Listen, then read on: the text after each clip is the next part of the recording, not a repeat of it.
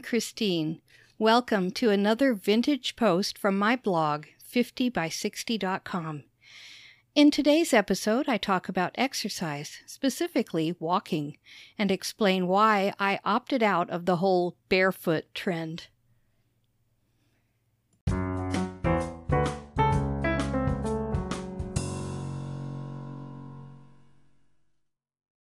From 50by60.com, August 15th, 2017. Time to get out of the armchair. I've always been a bookworm.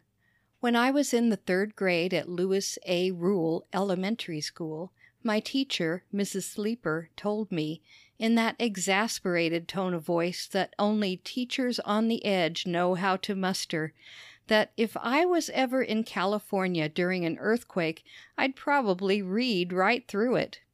Which was actually pretty prescient of her when you realize that we were in Kansas City, Missouri at the time, and I wouldn't migrate to California for another 20 years. And that when I experienced my first ever California earthquake, my first thought as I sat trembling in my car was, Um, Mrs. Sleeper, wrong. But I digress. My point is, I am, and always have been, and probably always will be, a couch potato. And for the past several months, during our long, hard, well, unusually rainy, Southern California winter, my Kindle Unlimited library has been slowly but surely filling up to the brim with first person travel adventures. Specifically, books by people who have walked long distances, like, oh, I don't know, the Appalachian Trail. And sure, most people have read, or at least seen the movie version of Bill Bryson's A Walk in the Woods. However, my first exposure to this genre of travel writing was The Barefoot Sisters, Southbound by Lucy and Susan Letcher.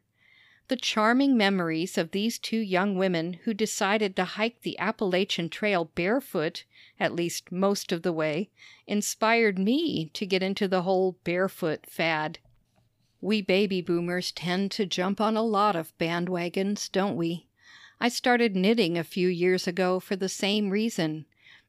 BBs tend to fetishize everything, which is why you'll find thousands of websites dedicated to otherwise mundane activities such as letting your hair go gray.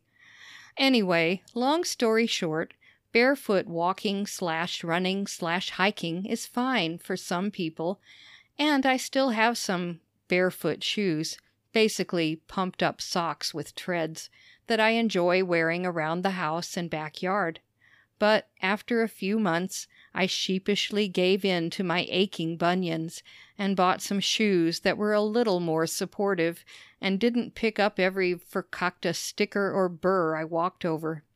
So back to foot prisons for me.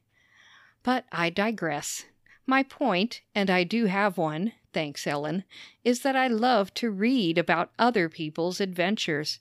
Currently, I have at least eight books in my Kindle Unlimited library about hiking the AT, the Pacific Crest Trail, and the Continental Divide Trail. And I've watched A Walk in the Woods twice on Amazon Prime. My favorite character, both in the book and the movie, being the insufferable Mary Ellen, played with disturbing accuracy by Kristen Schaal. But now I've actually reached the point where I'm tired of reading about or watching other people's adventures. I'm ready to get up out of the armchair, turn off the Kindle, go outside, and, dare I say it, actually start putting one of my own feet in front of one of my other feet. Okay, I only have two, but you know what I mean. And I'm pleased to report that I've already started doing this albeit via small, tentative fits and starts. Next time, I'll tell you about some of my initial efforts.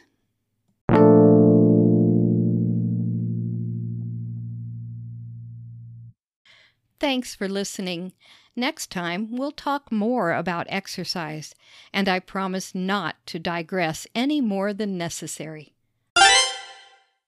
Oh, thank you.